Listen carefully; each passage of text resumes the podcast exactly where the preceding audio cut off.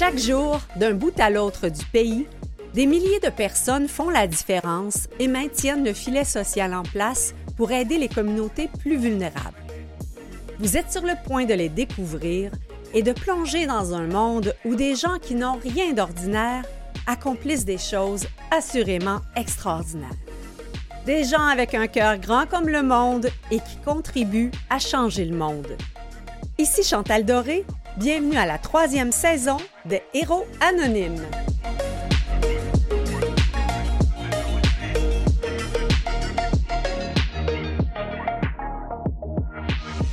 Ces derniers temps, l'éducation a défrayé la manchette avec la grève des enseignants. Certains craignent un décalage dans l'enseignement à cause des jours d'école manqués. Pourtant, le décalage s'observe à l'année chez les étudiants de familles à faible revenu qui peinent à se procurer du matériel scolaire ou à offrir des conditions qui facilitent un bon apprentissage. Car lorsqu'on vit entre autres de l'insécurité alimentaire, apprendre devient de plus en plus difficile. Malheureusement, le panier d'épicerie a également connu une hausse drastique. Vous connaissez euh, l'adage où on dit euh, plutôt que euh, de donner des poissons, il faut apprendre à pêcher. Il y a des organismes, en fait, qui non seulement donnent des poissons, apprennent à pêcher, mais également font l'élevage de poissons. C'est, ça sera le cas de notre deuxième invité, qui euh, est le Carrefour solidaire Centre communautaire d'alimentation, qui a vraiment un programme extraordinaire.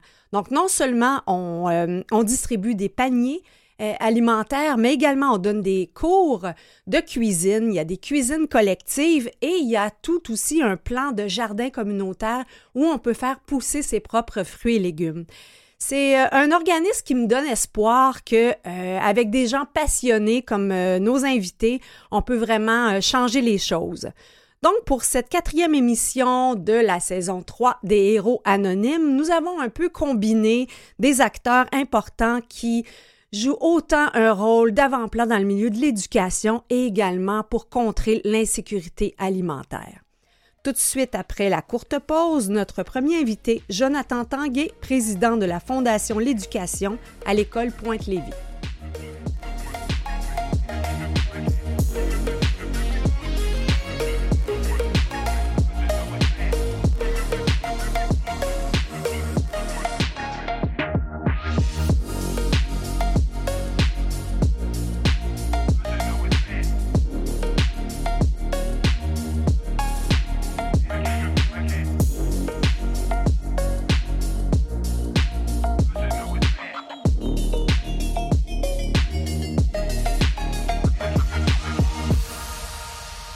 La Fondation L'éducation de l'école Pointe-Lévis est très, très active afin de motiver nos jeunes au niveau de la réussite scolaire, mais a aussi un grand rôle auprès de familles plus démunies qui peinent à se procurer articles scolaires ou à offrir les conditions qui facilitent un bon apprentissage.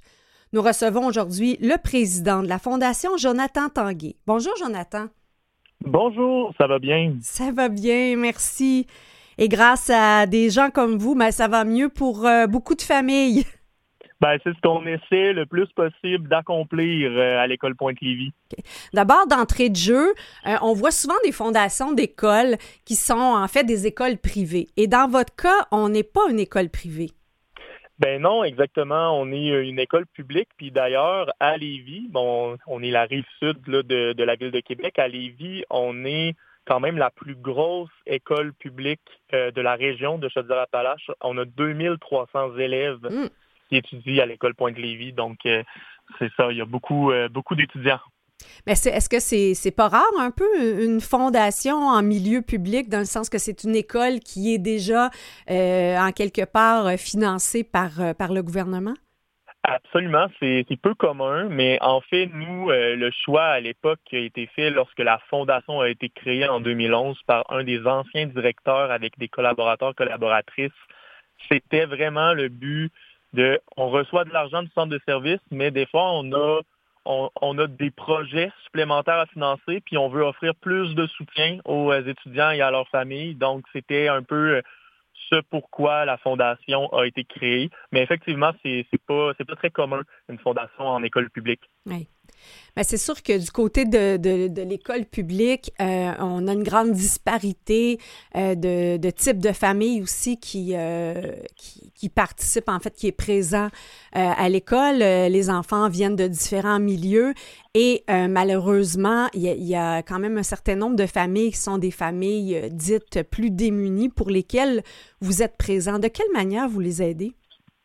Ben, en fait, nous, euh, la mission de la Fondation, euh, je dirais qu'elle repose sur trois piliers, mais vraiment notre pilier euh, le plus important, c'est de soutenir le milieu en aidant les familles à faible revenu à payer la facture reliée au matériel scolaire. Parce qu'il faut savoir aussi que dans notre école secondaire, on a un programme régulier, mais on a aussi un programme hors langue et sport. Et pour certaines familles, des fois, c'est un peu plus difficile l'achat, ben, le paiement de la facture, mais l'achat également de matériel. Euh, pour, euh, pour les étudiants, pour, leur, euh, pour leurs enfants.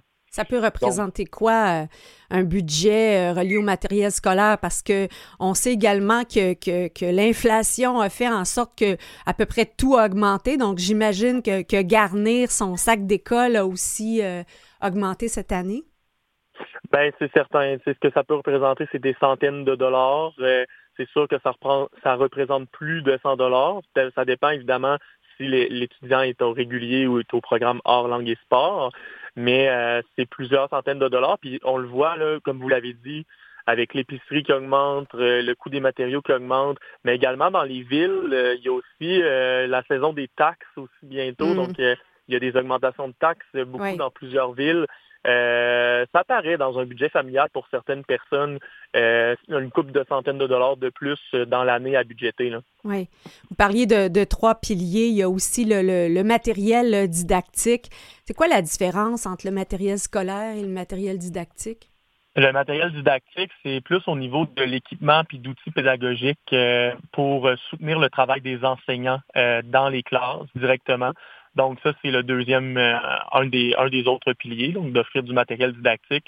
Puis notre troisième pilier, qu'on en reparlera certainement, c'est euh, appuyer avec un programme de bourse les élèves méritants au niveau sportif, académique, etc. Donc on est vraiment, vraiment là pour créer un environnement qui est favorable à la réussite des étudiants et, et ce, peu importe le milieu euh, d'où les gens proviennent. Pour que ça ne soit pas un frein dans leur progression scolaire. Absolument, on veut que euh, tout le monde ait les mêmes chances de réussir, puis parfois, mais on ne provient pas euh, de milieux qui sont euh, faciles. on n'a pas toujours les mêmes conditions de famille mm. en famille, donc pour nous, c'est vraiment primordial que tout le monde ait des chances égales, puis on a des beaux parcours d'étudiants qui, qui, qui ont, ils l'ont pas toujours vécu facile, mais qui sont bien contents, entre autres, de recevoir une bourse pour poursuivre, par exemple, leurs études au niveau collégial en fin d'année. Est-ce que vous avez des, exemples de beaux parcours comme ça qui, qui démontrent à quel point votre impact a été important? Ben moi, ça fait un petit peu plus qu'un an que je suis président, puis à chaque euh, à chaque mois de mai, euh, des fois mois de juin, je vais remettre euh, des, bourses aux, étudiants offerts par la Fondation. Et puis, j'ai vu par exemple là, une, une étudiante qui avait des, évidemment on nommera personne, mais une mm. étudiante qui avait certaines difficultés euh, d'apprentissage et ça jumelé à un milieu pas nécessairement facile de dépendance euh, de dépendance à certaines drogues ou à l'alcool et tout. Puis elle s'est relevée, euh, l'école a été là, les ressources, donc pas, pas seulement que les enseignants, c'est le personnel de soutien aussi ont été là pour pour la soutenir, mais la fondation a été également au rendez-vous. Quand on voit des, des parcours sur cinq ans ou sur trois ans mm-hmm. d'étudiants qui qui se relèvent, parce que l'important, c'est de se relever dans la vie quand on a des difficultés, puis qu'on est là pour les soutenir, ben c'est toujours motivant, puis ça donne le goût de, continuer à aider. Bien, j'imagine que pour ces élèves-là, c'est pas toujours facile non plus de parler du milieu dans lequel euh, ils grandissent. Il peut avoir euh, de la gêne, de la honte dans certains cas. Euh, donc, ça devient un cercle vicieux. De, quelle manière vos, les enseignants ou le reste du personnel de soutien est à l'écoute peut-être de ces, euh, de ces situations? Euh, c'est certain qu'on déploie tous les efforts pour pouvoir soutenir les élèves de façon individualisée dans l'école, pour ce qui est du personnel de l'école. Mais quand les familles aussi souhaitent faire des demandes d'aide financière à la Fondation, euh, ben il y a un formulaire, puis c'est bien, c'est bien indiqué, on n'est pas là pour juger quoi que ce soit. mais évidemment, les, les, les, demandes sont traitées une par une. Puis je suis bien content aussi qu'on ait quand même aidé plus de 134 mm-hmm. familles depuis 2011 notamment à, payer les factures puis le matériel. Euh, puis euh, ça a été euh, très apprécié, ça l'est chaque année. Mm-hmm. Mais dans le développement de l'école, moi, je souhaite qu'on qu'on aide toujours de plus en plus de familles. Surtout avec les temps qui courent, comme on l'a dit au, début, avec l'inflation et tout. Moi, je pense que une fondation d'école publique doit être au rendez-vous lorsque les besoins sont criants. Vous avez été particulièrement actif aussi pendant la, la COVID auprès de ces familles? Oui, on a aidé euh, un, plus grand nombre euh, de familles. On a aidé 28 familles. Là, moi, je pense que c'est pas le nombre qui est C'est l'impact sur, C'est l'impact que ça a parce que ben, nous, on veut toujours aider encore plus mm-hmm. euh, les familles. Puis ça, on en reparlera. On, veut développer la culture philanthropique et augmenter nos revenus. Mais ça va aussi avec les revenus qu'on a à la Fondation puis les, les sous qu'on a de disponibles. Mais on a aidé en première ligne 28 familles. Puis je veux pas aussi, les étudiants ont vécu des, euh, des pendant la pandémie là, euh, des situations où ils devaient s'adapter, elles devaient s'adapter, les étudiants et les étudiantes, parce qu'ils étaient beaucoup à la maison et tout. Fait que c'est, mais on a été au rendez-vous, on a été là pour, euh, pour aider les familles pendant la pandémie aussi. Oui, parce qu'effectivement, si on passe encore plus de temps dans un milieu qui est peut-être difficile pour l'apprentissage, on, on arrive rapidement dans un cercle vicieux. Exactement. Puis, euh, quand que les étudiants, après la, après la pandémie, parce que et un jour sont revenus à l'école mhm. en présentiel, ben, on a aussi une sensibilité, j'ai parlé des trois piliers de la Fondation, mais on a aussi une sensibilité à leur offrir un milieu de vie dans mhm. lequel ils se sentent bien. Euh, et c'est un des, des, autres pans de, de ce du travail qu'on fait à la Fondation, c'est-à-dire que on a investi massivement dans les dernières années pour complètement rénover euh, l'auditorium euh, qui peut accueillir plus de 600 personnes quand même. Puis euh, il y a beaucoup de spectacles qui ont lieu, de spectacles organisés par la communauté étudiante. Puis c'est 1,2 million de dollars qu'on a investi dans notre auditorium. Puis on a d'autres projets aussi sur la table pour améliorer l'ère de vie étudiante. Moi, je pense que les gens doivent se sentir bien aussi dans, dans le milieu de vie qu'est une école pour, pour souhaiter y rester, continuer de persévérer pour avoir leur diplôme. Oui, on va en parler un petit peu plus davantage sur euh, ce, que, vos réalisations et l'impact aussi sur la motivation scolaire, mais peut-être tout juste avant de prendre une, courte pause, euh, on parle de familles bon, plus démunies, familles à faible revenu. Une famille à faible revenu en 2024, c'est qu'est-ce que ça représente comme revenu? Ben, c'est une bonne question. Une famille à faible revenu, euh, souvent on parle d'un revenu ménage au net de 40 euh, 000 et moins. Euh, au net? ben, au, au, brut, pardon. Oui. au, pas au net. Parce que je vous disais, là, je vous dirais, on est ailleurs. pardon. Oui, on est vraiment ailleurs. Donc, je m'excuse, c'est moi qui me suis trompé, mais au brut, 40 000 et moins. Et moi, je dirais qu'on on essaie de, de plus en plus d'aider aussi 50 000 bruts et moins parce que mm-hmm. là, on, se rend compte que c'est plus difficile pour, pour tout le monde. Les gens sont malheureusement, il y, a, beaucoup de gens qui, qui, s'endettent aussi. Euh, puis euh, on veut être là quand même pour répondre à leurs besoins. Mais quand les gens, les, familles veulent avoir de l'aide, ils remplissent ce formulat puis ils déposent aussi leur déclaration de revenus. Mais c'est évidemment le traitement est fait de façon confidentielle. C'est juste mm-hmm. qu'on veut s'assurer d'aider euh, d'aider les gens qui ont besoin d'être aidés aussi. Parfait. Jonathan, on fait une courte pause et on revient tout de suite après. Parfait, merci.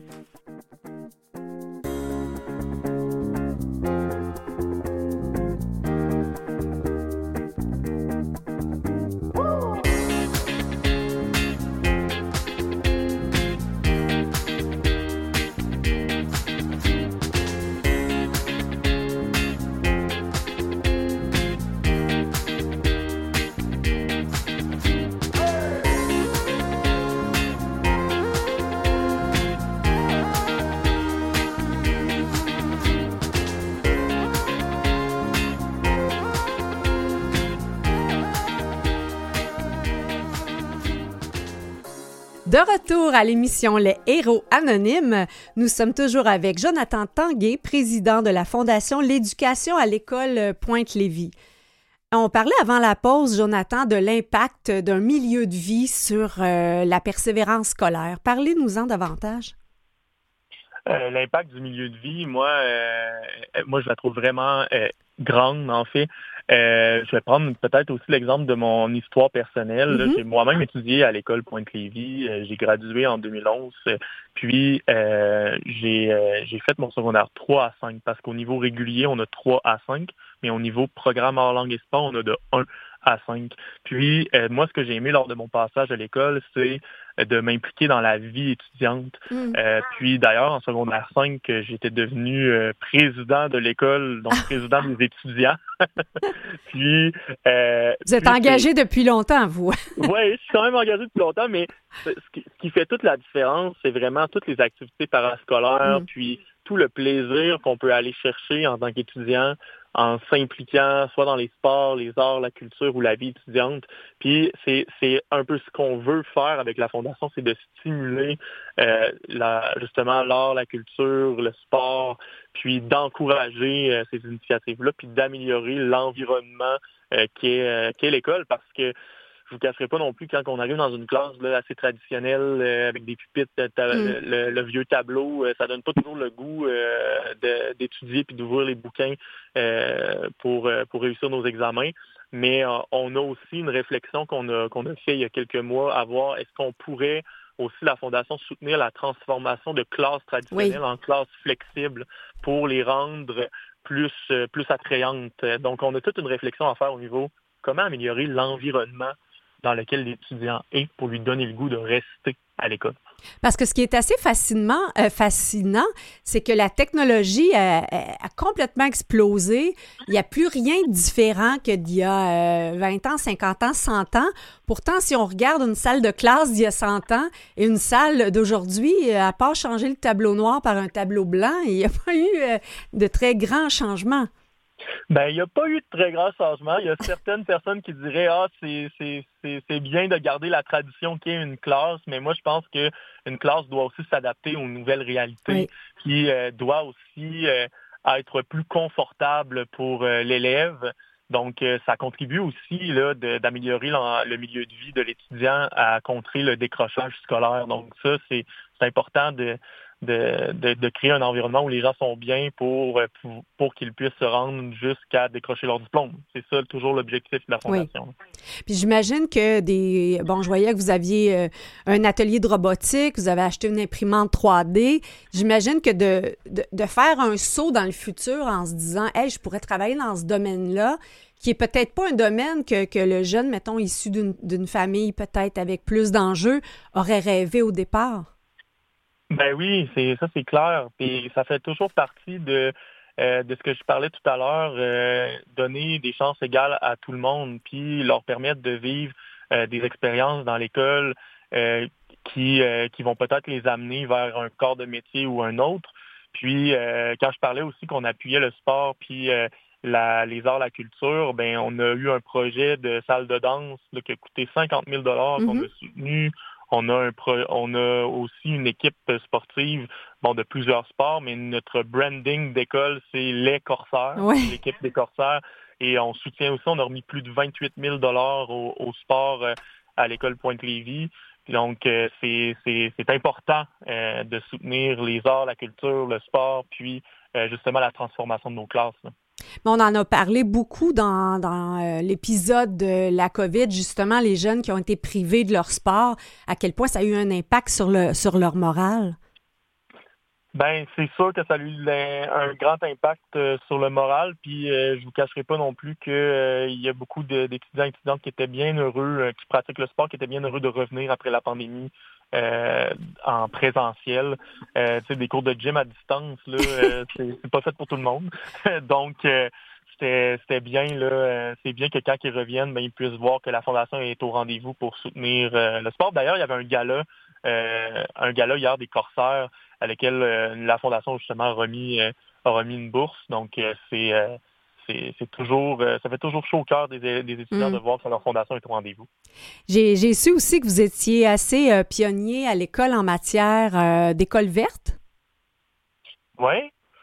Qu'est-ce que vous avez fait? Ben, d'école verte, ça c'est... Relié à l'environnement ça me rappelle, ça me rappelle des souvenirs. Ben, il y a eu des transformations au cours des, au cours des, années à l'école Pointe-Lévis. Moi, je me souviens à l'époque, quand j'étais là en 2011, au début, quand, la, quand la fondation a été créée. Ben oui, c'est ça. Hein. vous avez gradué l'année que la, fondation est née. que la fondation est née, exactement.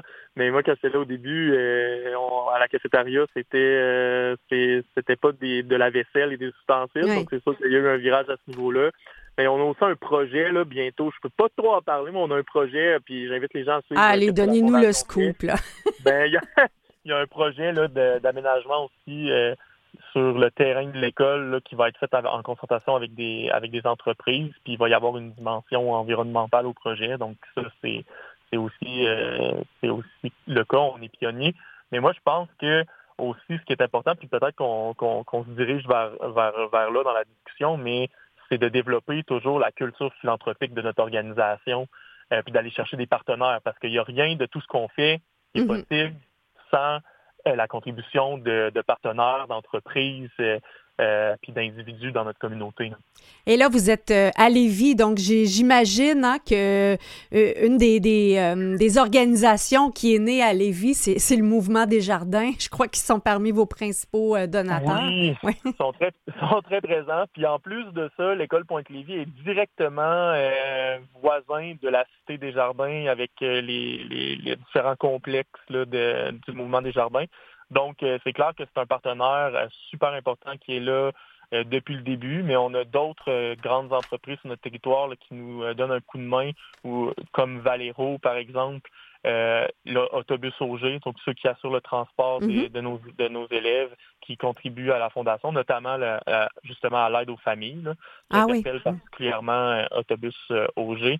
Sinon, on a d'autres partenaires comme Technion, comme la Banque nationale, parce que la Caisse des Jardins est là, mais des fois, ça, ça, donne l'envie à d'autres institutions financières d'embarquer.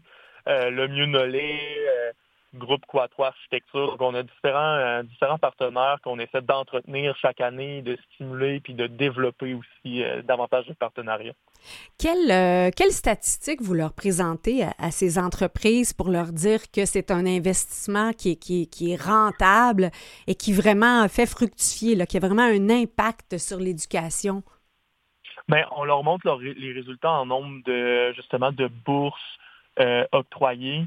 Euh, de d'aide financière de familles aidées, puis on, on, les fait rêver sur jusqu'où on pourrait aller. Parce que, mm-hmm. comme je l'ai dit tout à l'heure, on a 2300 étudiants, puis ça va en augmentant, euh, mais on a 2300 étudiants à l'école, euh, puis on n'aide pas l'ensemble de ceux, de celles et ceux qui ont, qui ont des besoins. Donc, c'est vraiment de, de, dire aux partenaires, plus qu'on va avoir de partenaires, plus qu'on va être capable de réaliser des projets euh, de, de, répondre à notre mission première, comme, comme j'en parlais, de soutenir les familles, d'appuyer avec des bourses, d'offrir du matériel, de soutenir des projets enseignants, d'offrir du matériel didactique, mais aussi de, de, réaliser des grands projets. Puis là, un des grands projets qui s'en vient, euh, c'est euh, vraiment la réflexion complète de l'ère de vie étudiante lorsque les étudiants sont en pause et tout. On a fait le hall d'entrée, on a refait le hall d'entrée au complet, mm-hmm. on a fait l'auditorium, on a fait la salle de danse, mais là, on est rendu à l'ère de vie étudiante mais ça, ça, va coûter, euh, ça va coûter cher. Puis le centre de services scolaire va payer une partie, mais pas la totalité. Donc, la fondation doit être là pour pouvoir soutenir ce, développement-là. Et dites-moi, euh, c'est fantastique d'avoir des installations, mais ça prend aussi du personnel pour pouvoir animer tout ça. J'imagine que, vous faites vos, vos, demandes auprès du gouvernement là, pour avoir le personnel, pour être ça, de, de créer de la vie au milieu de tout ça. Ben, nous, on a une, une technicienne en, en loisirs qui mhm. fait un incroyable travail, qui, qui était là. D'ailleurs, c'est ça qui, est drôle, elle était, elle était là au début. C'était ses, ses, premières années là, comme technicienne en loisirs. Quand j'étais quand j'étais euh, étudiant, elle était là. Puis c'est l'une ah des, fondatrices là, de la de la fondation de l'école Pointe-Lévis. Puis euh, c'est certain qu'elle a des, des, partenariats, des collaborateurs, collaboratrices, mais elle fait un travail exceptionnel pour justement entretenir la vie étudiante. Mais euh, c'est sûr que plus qu'on a de gens, plus qu'on a de bras, mieux, mieux on va se porter. Oui. Euh, peut-être en, terminant, il euh, y, a des élèves aussi de l'école Pointe-Lévis qui se distinguent en mathématiques, en logique aussi, j'ai appris? oui, exactement. Donc, il y avait eu à chaque année, il y a un concours de mathématiques. Puis d'ailleurs, là, on, a remis des bourses aux élèves méritants. puis ça a été annoncé des les qui, ont brigué des pas la première place, mais dans les dans les premiers dans le classement de, de 10 meilleurs en mathématiques dans la province. Donc, il y, a, il y a des belles distinctions que nos étudiants reçoivent. Peut-être aussi, je ferai le pont, je vois que le temps file, mais au niveau euh, des événements récurrents qu'on organise, on a euh, un événement qui s'appelle le micro-découverte. Euh, puis le micro-découverte, c'est un bière et saucisse où on invite nos partenaires. Puis Donc, microbrasserie. des bières de microbrasserie, exactement, avec des saucisses. On invite les partenaires à, se joindre à nous. Mais cette année, on a la chance vraiment de compter sur un coprésident, une coprésidente qui ont terminé leur euh, secondaire, qui ont un lien spécial avec euh, l'école Pointe-Lévis en promotion 87-88 et qui sont en couple depuis ce, temps-là, mais que c'est une femme d'affaires et un homme d'affaires, donc président, vice-président de Transit, qui est une grosse entreprise à Lévis, euh, qui s'approche du 100 millions de chiffre d'affaires et qui est, aussi l'une des sociétés les mieux gérées au Canada. Mm-hmm. Donc, c'est des belles histoires de parcours d'étudiants, d'étudiantes. Puis, euh, ils vont prêter main forte là, pour qu'on puisse amasser des sous euh, pour la Fondation pour notre édition de cette année. Ce sont euh, un message, en fait, c'est des beaux messages d'inspiration que vous nous faites, Jonathan. Je sais que votre site Internet est en construction, mais sinon, vous êtes sur des plateformes euh, de médias sociaux? Oui. Oui, euh, on a École Pointe-Lévis, on a la fondation de l'École Pointe-Lévis aussi sur Facebook, donc sur les réseaux sociaux, mais on est, on est en train, c'est un chantier qu'on travaille là, pour un peu refaire l'image de marque de la fondation. Donc, l'un des chantiers, quand je suis arrivé, euh, c'était d'avoir une, bonne base de données, évidemment, de mettre à niveau ce, cette partie-là de la fondation, mais en respectant évidemment la loi 25 sur la protection des renseignements personnels, ça c'est mm-hmm. sûr. Mais euh, notre deuxième chantier, c'était vraiment de, revoir au niveau des communications de la fondation. Donc le site est en refonte, mais euh, suivez ça. le site c'est feepl.org, puis ça sera ce sera bientôt euh, le nouveau site Internet qui va être disponible. Merci beaucoup, Jonathan Tanguay, d'avoir été avec nous. On rappelle que vous êtes président de la Fondation de l'éducation de l'École secondaire Pointe-Lévis. Merci beaucoup. Merci, au plaisir. Au revoir.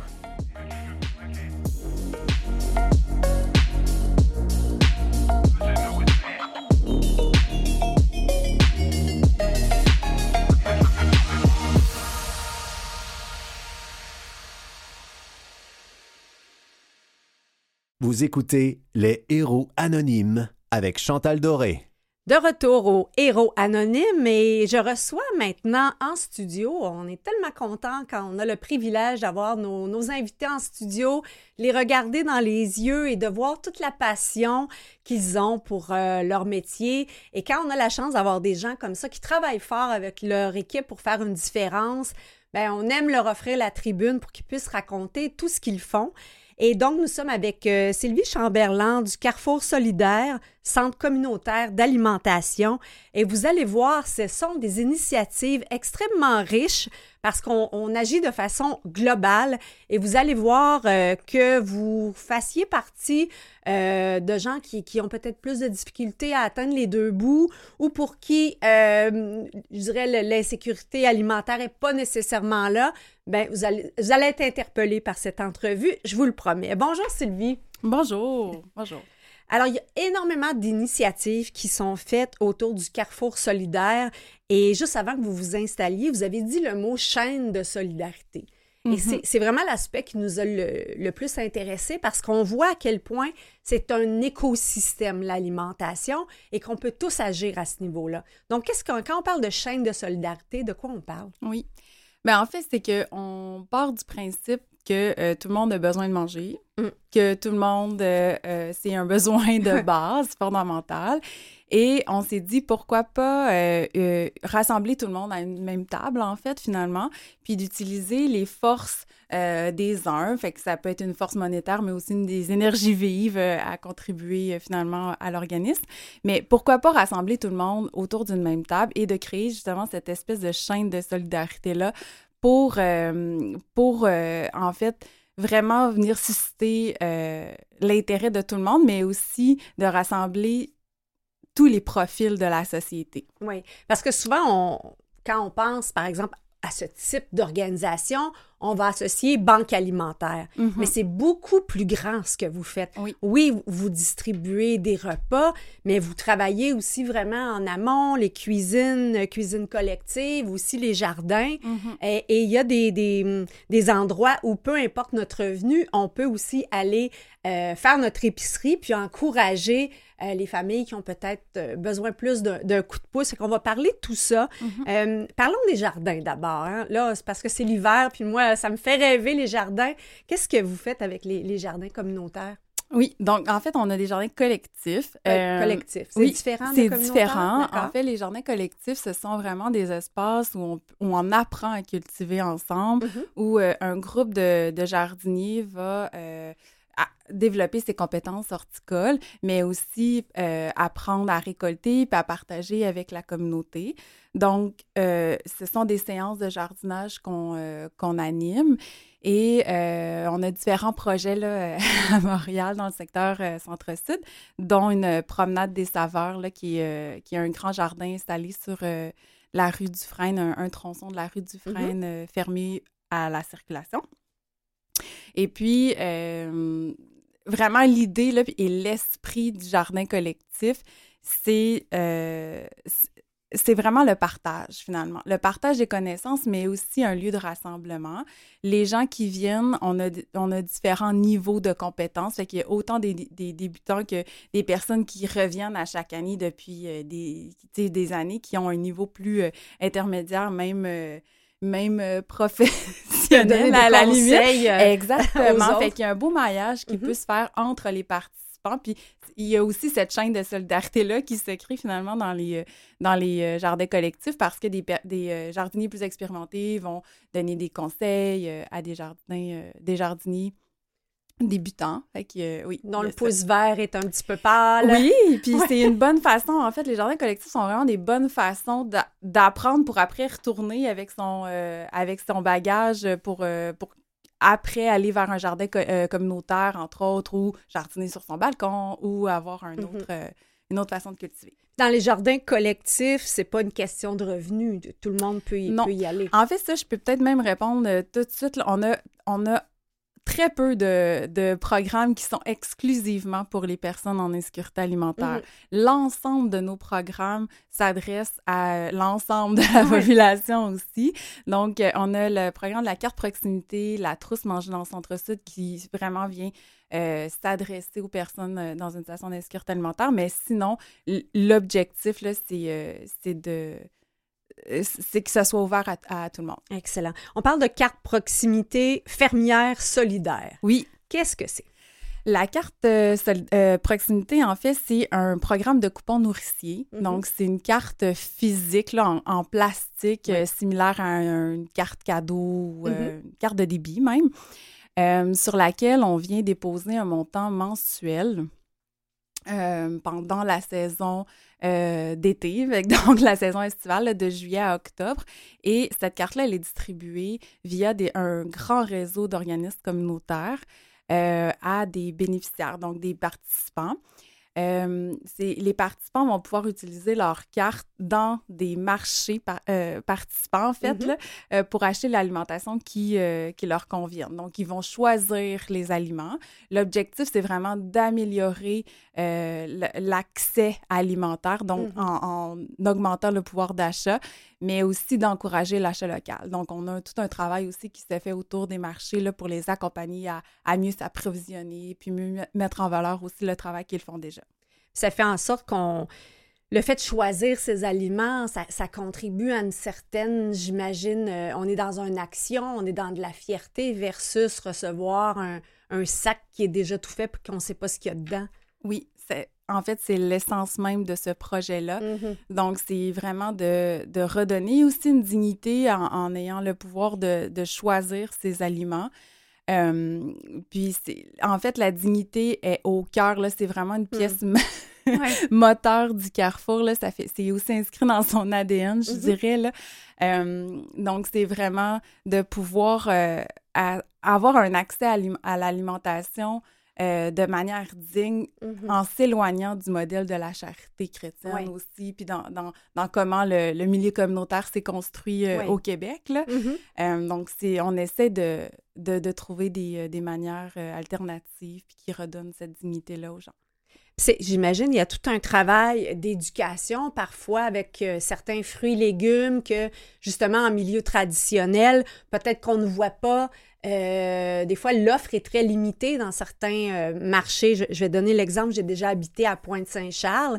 J'étais impliquée sur le conseil d'administration de la clinique communautaire et pourtant, on était tout près du marché Atwater, mais il y avait tout un pan de la population qui n'y allait jamais, qui ne voyait pas l'abondance des fruits et légumes. Et le petit marché qui était là sur place avait très peu de fruits et légumes et ils étaient pas beaux, ça donnait pas envie. Puis, puis c'est de Mhm. savoir comment, justement, quoi en faire. Oui. Oui, il y a quoi en faire? Euh, parce que oui, il y a toute une partie qui est de la découverte de, ces- Mhm. de nos légumes euh, ancestrales ou euh, bon qui sont produits au Québec, mais il y a aussi le fait de pouvoir avoir accès à ces Oui. lieux-là. Et ça, cet, cet été, on a un nouveau programme. Ben, en fait, on a un développement sur le plateau Montréal. Mhm. Donc, les marchés participants, c'est les marchés fermiers. Puis un des messages de la de- qui, qui- a été très fort, c'est de c'est la c'est la première fois en, en un certain nombre d'années qu'elle pu aller dans ce marché-là. Donc elle, Mm. elle- la, la participante le voyait toujours de loin, mais ça n'était pas pour elle. C'est un Mm. marché qui n'était pas pour elle. Donc de pouvoir y accéder, ça rend tout aussi cette euh, la valeur à cette carte-là. Qu'est-ce que vous voulez dire que ce n'était pas pour elle? Parce que il y a euh, financièrement, tu sais, Mm. euh, le, le, le- le- le- il y a, en fait, c'est il y a une espèce de d'idée préconçue Mm. que les marchés fermiers ou les marchés publics euh, s'adressent à un certain, euh, une certaine tranche de la population, Mhm. finalement. Donc, euh, cette idée-là, elle est quand même véhiculée chez les personnes qui vivent de l'insécurité alimentaire. Donc, pour, je ne vais pas aller dépenser les dollars que j'ai à ce, à ce marché-là parce que mon montant est très limité. Mhm. Donc, c'est vraiment le, le fait de pouvoir dépenser cet argent-là spécifiquement dans des marchés publics euh, fermiers rend cette, euh, ouais, cette fierté-là, en fait. euh. Et il y a deux, euh, deux établissements. Je comprends le, le marché solidaire Frontenac et l'épicerie populaire Trois Paniers. Euh, Est-ce que ça se peut que le marché euh, solidaire Frontenac, c'est près du, du métro Frontenac Oui. ou autour? Oui, là, il me semble l'été.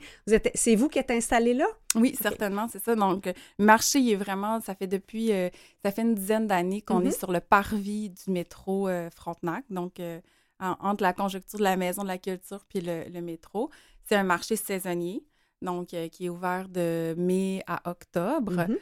Euh, puis ce marché-là, en fait, a euh, une vocation sociale aussi. C'est aussi un commerce d'économie sociale, mais euh, dont la mission est de rendre accessibles les producteurs locaux, donc les aliments lo- le- locaux.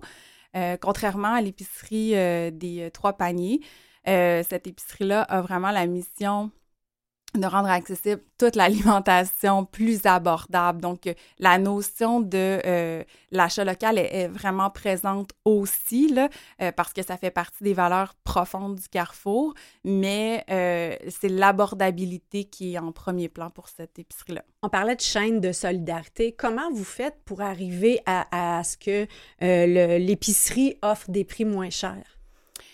C'est une bonne question. En fait, c'est qu'on.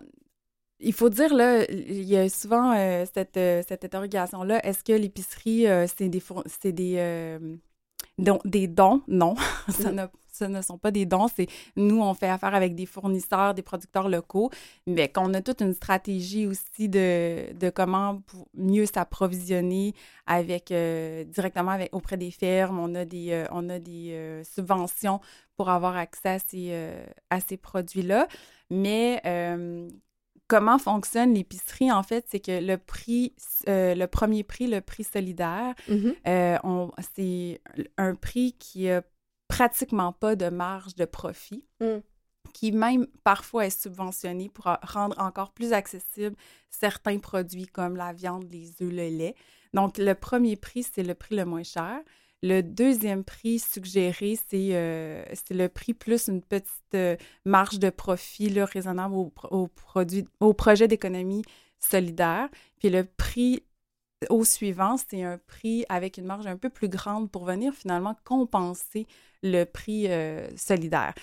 cette chaîne de solidarité-là est vraiment présente euh, auprès de l'épicerie Trois Paniers parce que on invite justement les personnes qui ont cette euh, capacité financière-là de venir, mm-hmm. d'utiliser ce service-là, puis de payer finalement le prix donné au suivant qui vient finalement balancer la marge de profit qu'on n'a pas disons très concrètement, là, si je suis habituée de, faire mon épicerie dans une grande chaîne et là, je veux aller à l'épicerie populaire trois paniers, comment est-ce qu'on parle les prix, euh, par exemple, dans le, prix au suivant? Comment se compare, vous voulez dire? Si je fais mon épicerie, par exemple, chez Métro, chez Provigo ou Super C, euh, mhm. je sais qu'il y a quand même des marges, des prix différents.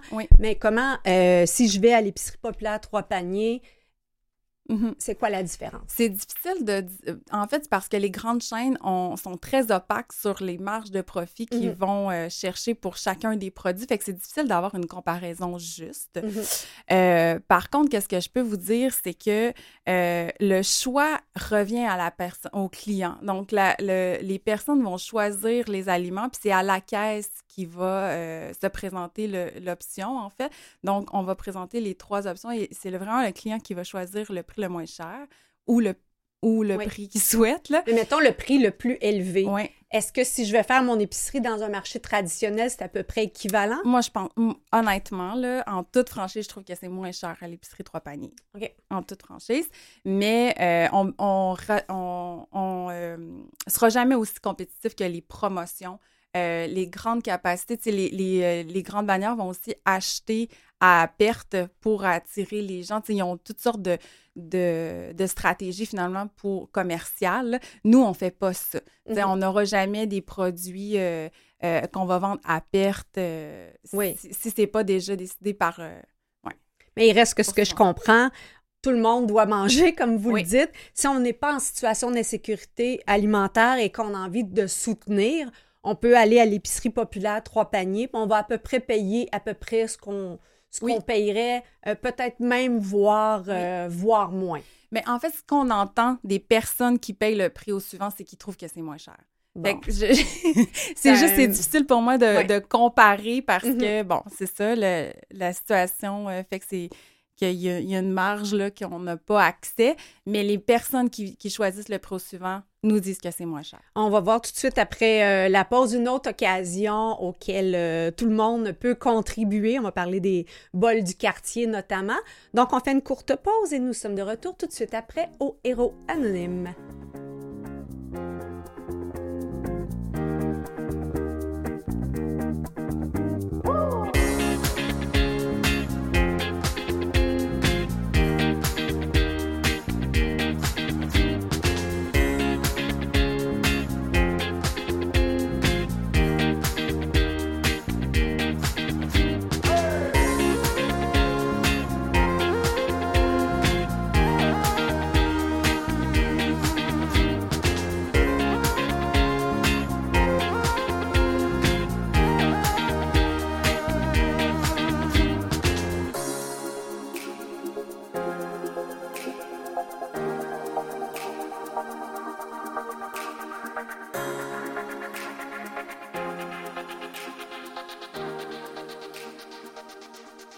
Ici Chantal Doré, de retour au Héros Anonyme. Nous sommes en belle grande discussion avec Sylvie Chamberlain du Carrefour Solidaire, centre communautaire d'alimentation.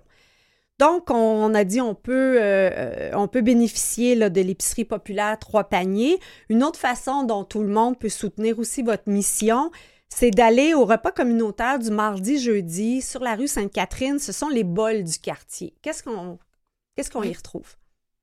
Les bols, c'est vraiment euh, notre euh, un petit programme chouchou, un petit mm-hmm. bonbon, en fait, parce que euh, tout le monde est, aussi bienvenu au bol. Et c'est des repas, c'est des repas communautaires. Donc, on part du principe que c'est nos, cuisinières, notre équipe en cuisine qui prépare ces repas-là. On a un menu avec une option végétarienne toujours. Mm-hmm. Et les gens viennent, on a un service aux tables comme au restaurant. Et puis, euh, c'est à contribution volontaire. Donc, c'est différent de quand justement on va manger au restaurant où, mm-hmm. on a un prix fixe, on connaît le prix. Euh, c'est différent aussi de d'autres euh, organismes communautaires qui offrent des repas, qui ont aussi un prix fixe. Nous, on, fonctionne avec euh, justement cette espèce d'élastique-là qui est connu dans le milieu de l'insécurité alimentaire. Donc, on, permet à ce que les personnes qui n'ont pas de moyens financiers de pouvoir manger quand même en, comme au restaurant, finalement, mm-hmm. dans cette dignité-là, euh, mais aux personnes, aux travailleurs, euh, aux, gens, aux résidents du quartier, à aussi venir manger dans ce même environnement-là. Euh, puis de pouvoir contribuer finalement à la hauteur de leurs moyens, puis de, de ce qu'on sait ce que ça coûte aller manger finalement luncher au, au, au, petit resto du café du coin. Oui, je sais qu'il y a eu tout un mouvement à un moment donné du café au suivant où on payait le café pour la personne après. Donc, si vous êtes le genre à avoir ce grand cœur-là, je vous incite peut-être à aller euh, au bol du quartier parce que, bon, on ne veut pas faire de généralisation, mais on s'entend qu'au Starbucks, euh, si vous êtes capable de vous de commander un café avec latte, mocha et tout et de payer le 4-5 dollars que ça représente, c'est peut-être pas et plus oui c'est peut-être pas vous qui en avez le plus de besoin mais là il y a une belle initiative les bols du quartier qui nous permettent euh, de soutenir. Et, je, sais que vous avez même fait des menus de pays différents euh, de, cultures différentes. Il y a différentes personnes qui ont pris ça en charge. Oui, donc on a euh, depuis plusieurs années l'idée de mettre plusieurs culture euh, mm-hmm. culinaire euh, à l'honneur. Donc, on a, euh, avec les bols du quartier, on a nos, nos cuisines du monde. donc, on, participe avec une personne de la communauté qui, qui, soit qui gravite autour de nous, tu sais, qui va être une bénévole mexicaine ou où on va faire vraiment une recherche. On aimerait avoir, euh, par exemple, mettre à l'honneur euh, l'Iran cette année, où on mm-hmm. aimerait mettre à l'honneur, bon, on choisit en, comité là, quel, euh, quel, pays on veut mettre à l'honneur, puis on travaille avec cette chef-là qui est mm-hmm. experte dans son domaine, dans, dans, sa cuisine, mais pour faire découvrir finalement cette, cette cuisine-là à un plus grand nombre de personnes. Et il y a aussi un autre programme, le Boîte à lunch Centre-Sud, où là, on est dans l'apprentissage, apprendre à cuisiner, ou c'est des, ce sont des boîtes à lunch qui sont distribuées. Qu'est-ce que c'est? Oui, c'est vraiment un programme éducatif, donc mhm. pédagogique, où les enfants vont, euh, c'est des ateliers euh, qui vont apprendre un peu c'est quoi les aliments qu'on a. Il, y a toute une partie de découverte mhm. de, de, nouveaux euh, aliments. Ils vont faire des sushis, ils vont faire des tacos, mais vraiment le la pâte de tacos. Ils vont vraiment découvrir l'alimentation. Puis euh, ils vont ressortir avec euh, leur boîte à lunch pour le lendemain, qui parfois se rend pas au lendemain parce qu'ils ont mm. trop partagé avec leur famille en rentrant à la maison. Mais c'est un programme euh, parascolaire finalement. Et est-ce qu'il y a le, le, classique cuisine collective où on peut vraiment aller cuisiner tout le monde ensemble et faire en sorte que nos repas de la semaine sont prêts? Oui, on a différentes formules, en fait, de mm-hmm. cuisine collective et communautaire. On a des groupes fermés, on a des groupes euh, euh, de cuisine végétarienne. Donc, mm. on a vraiment différentes sortes de cuisine collective euh, qui est toujours animée, qui, qui, est toujours... tu sais, parfois, il va y avoir un, groupe de cuisine plus traditionnel où les gens vont décider du menu mm-hmm. ensemble, faire des achats. Mais la majorité de nos cuisines ont on choisit le menu pour la session, puis nous, on prend en charge les achats et ça fonctionne avec une contribution volontaire. encore là, c'est pour les citoyens de... De, de, tout cercle, oui, de, tous les profils, euh, mais c'est certain que ça rejoint un plus grand nombre de personnes qui vivent dans l'insécurité alimentaire. Mm-hmm. Et j'imagine que là, justement, avec euh, l'implosion euh, des prix, il y a de plus en plus de gens qui, qui pourraient en bénéficier. Oui, euh, les cuisines collectives, mais aussi, je, reviens un peu à la, carte proximité. C'est sûr que nous, on fait beaucoup de démarches pour euh, aller chercher plus de fonds à distribuer parce que euh, il y a un, plus grand nombre de personnes, en fait, qui, qui vivent dans cette situation-là d'insécurité alimentaire. Euh, mais il y a de la place dans nos cuisines collectives, dans nos autres programmes euh, également. Là. Donc, on peut vous aider en faisant des dons euh, sur le, on va sur le site Internet, on peut vous aider. On peut également s'inscrire pour être bénévole. Je voyais que votre plateforme est quand même bien faite. Si on veut aller c'est facile de, de, dire je vais être bénévole, on n'a pas à parler nécessairement à quelqu'un au téléphone, on peut rentrer, on réserve son quart de travail. Exactement. Donc, euh, tout ça se fait en ligne. Euh, il y a parfois un besoin de parler avec, une mm-hmm. avec notre, notre responsable des bénévoles quand même, mais tout ça se fait en ligne. Puis si le, la, la, manière numérique est un frein à la participation, on, est vraiment toujours content de prendre un appel. Oui, je pense que c'est dans, dans, les deux cas. Je discutais avec mes collègues ce matin, ils disaient que les plus jeunes, c'est plus le téléphone qui est un frein d'appeler. chez, chez, les plus âgés ou peut-être les gens qui ont des difficultés de littératie, c'est peut-être la, la, plateforme numérique. Donc, si on, on, a envie de donner de son temps, on, tous les moyens sont là en place pour euh, faire en sorte qu'on peut le faire. Je voyais également qu'il y a des... Euh, euh, toute une réflexion sur le zéro gaspillage. Est-ce que c'est des, ateliers que vous donnez? C'est un programme qu'on a opéré il y a quelques années, mais qui mm-hmm. est resté dans nos valeurs euh, de, l'organisme. Mm-hmm. On a vraiment un souci à diminuer notre empreinte écologique comme organisme communautaire.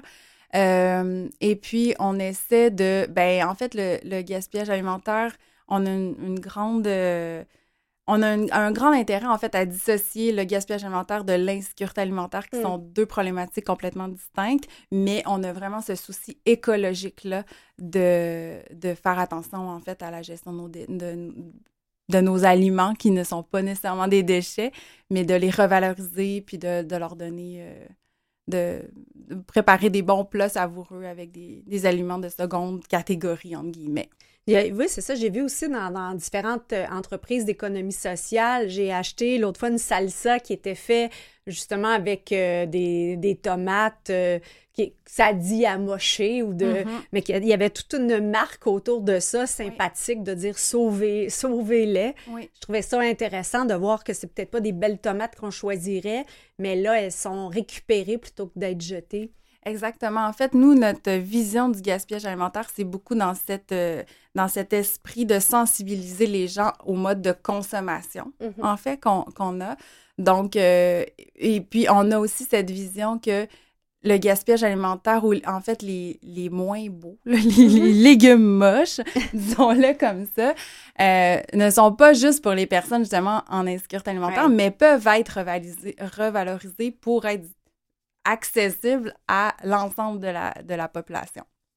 il y a ce, côté-là, euh, parfois, où on va justement rajouter euh, de la cire, je crois, sur certains aliments pour leur donner une belle apparence. Mais il n'y a pas justement une, réflexion à faire sur euh, le côté environnemental de rendre les légumes beaux versus ça n'a rien à voir avec les, les qualités nutritives. Exactement. Puis l'idée, c'est de sensibiliser un plus grand nombre de personnes et c'est ce qu'on peut faire aussi en, quand on cultive dans nos jardins collectifs, quand on apprend à, voir comment on produit nos légumes, on est peut-être un petit peu plus conscient de, euh, ceux qui sont vendus dans les tablettes d'épicerie. Hmm. Euh, vous, vous, me parliez à la pause de votre comité citoyen?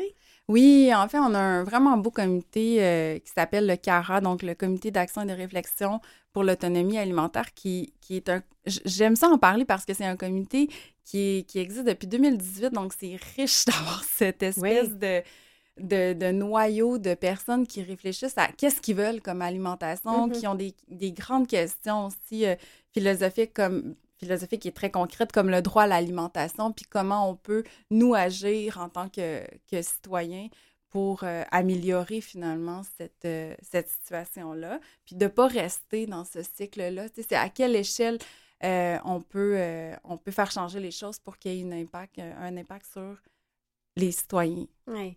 Mais c'est tout le côté aussi d'apprendre à, cuisiner, moi, que j'aime bien, parce que si on ne sait pas planifier une épicerie, ben peut-être qu'on va justement euh, euh, pas nécessairement réussir à faire euh, des bons choix, ou si on ne sait pas comment bien utiliser des légumes qui sont peut-être moins chers, mais on ne sait pas comment les utiliser, ben c'est là qu'on va avoir tendance à, à l'acheter du, déjà préparé, puis on va s'enfermer dans un, cercle vicieux. Alors, merci d'exister, euh, Sylvie Chamberlain et euh, Carrefour Solidaire. Votre site Internet? Oui, euh, tout simple, Carrefour Solidaire en un seul mot.org. Donc, euh, ben, c'est, ça a été un plaisir euh, de, vous euh, découvrir, vraiment de voir comment vous réussissez à, mobiliser une communauté dans le centre-sud et qu'on peut tous y contribuer. On, peut même, je pense, acheter des cartes de proximité en cadeau. Euh, oui, il y a une, fonctionnalité, donc ça, il faut, il faut nous appeler pour... c'est pas aussi facile que notre plateforme de bénévolat, mais c'est possible. On vous appelle à ce moment-là. Donc, euh, le numéro de téléphone est sur le site. Merci beaucoup, Sylvie. Et c'est ainsi que se termine notre quatrième épisode de la saison 3 des Héros Anonymes.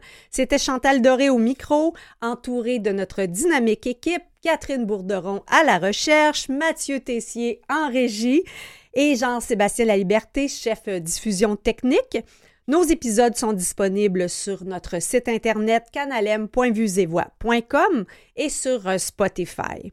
Je vous invite à nous retrouver la semaine prochaine avec encore des héros anonymes à découvrir. Et si vous-même, vous avez entendu sur d'autres plateformes ou vous connaissez des gens qui se dévouent pour euh, maintenir le filet social en place ou qui vraiment, qui, qui ont un grand cœur, font une différence, appelez Catherine Bourderon, puis elle va s'assurer qu'on puisse les recevoir à l'émission. Donc, je vous souhaite une merveilleuse semaine et soyez à l'antenne la semaine prochaine avec nous. À très bientôt!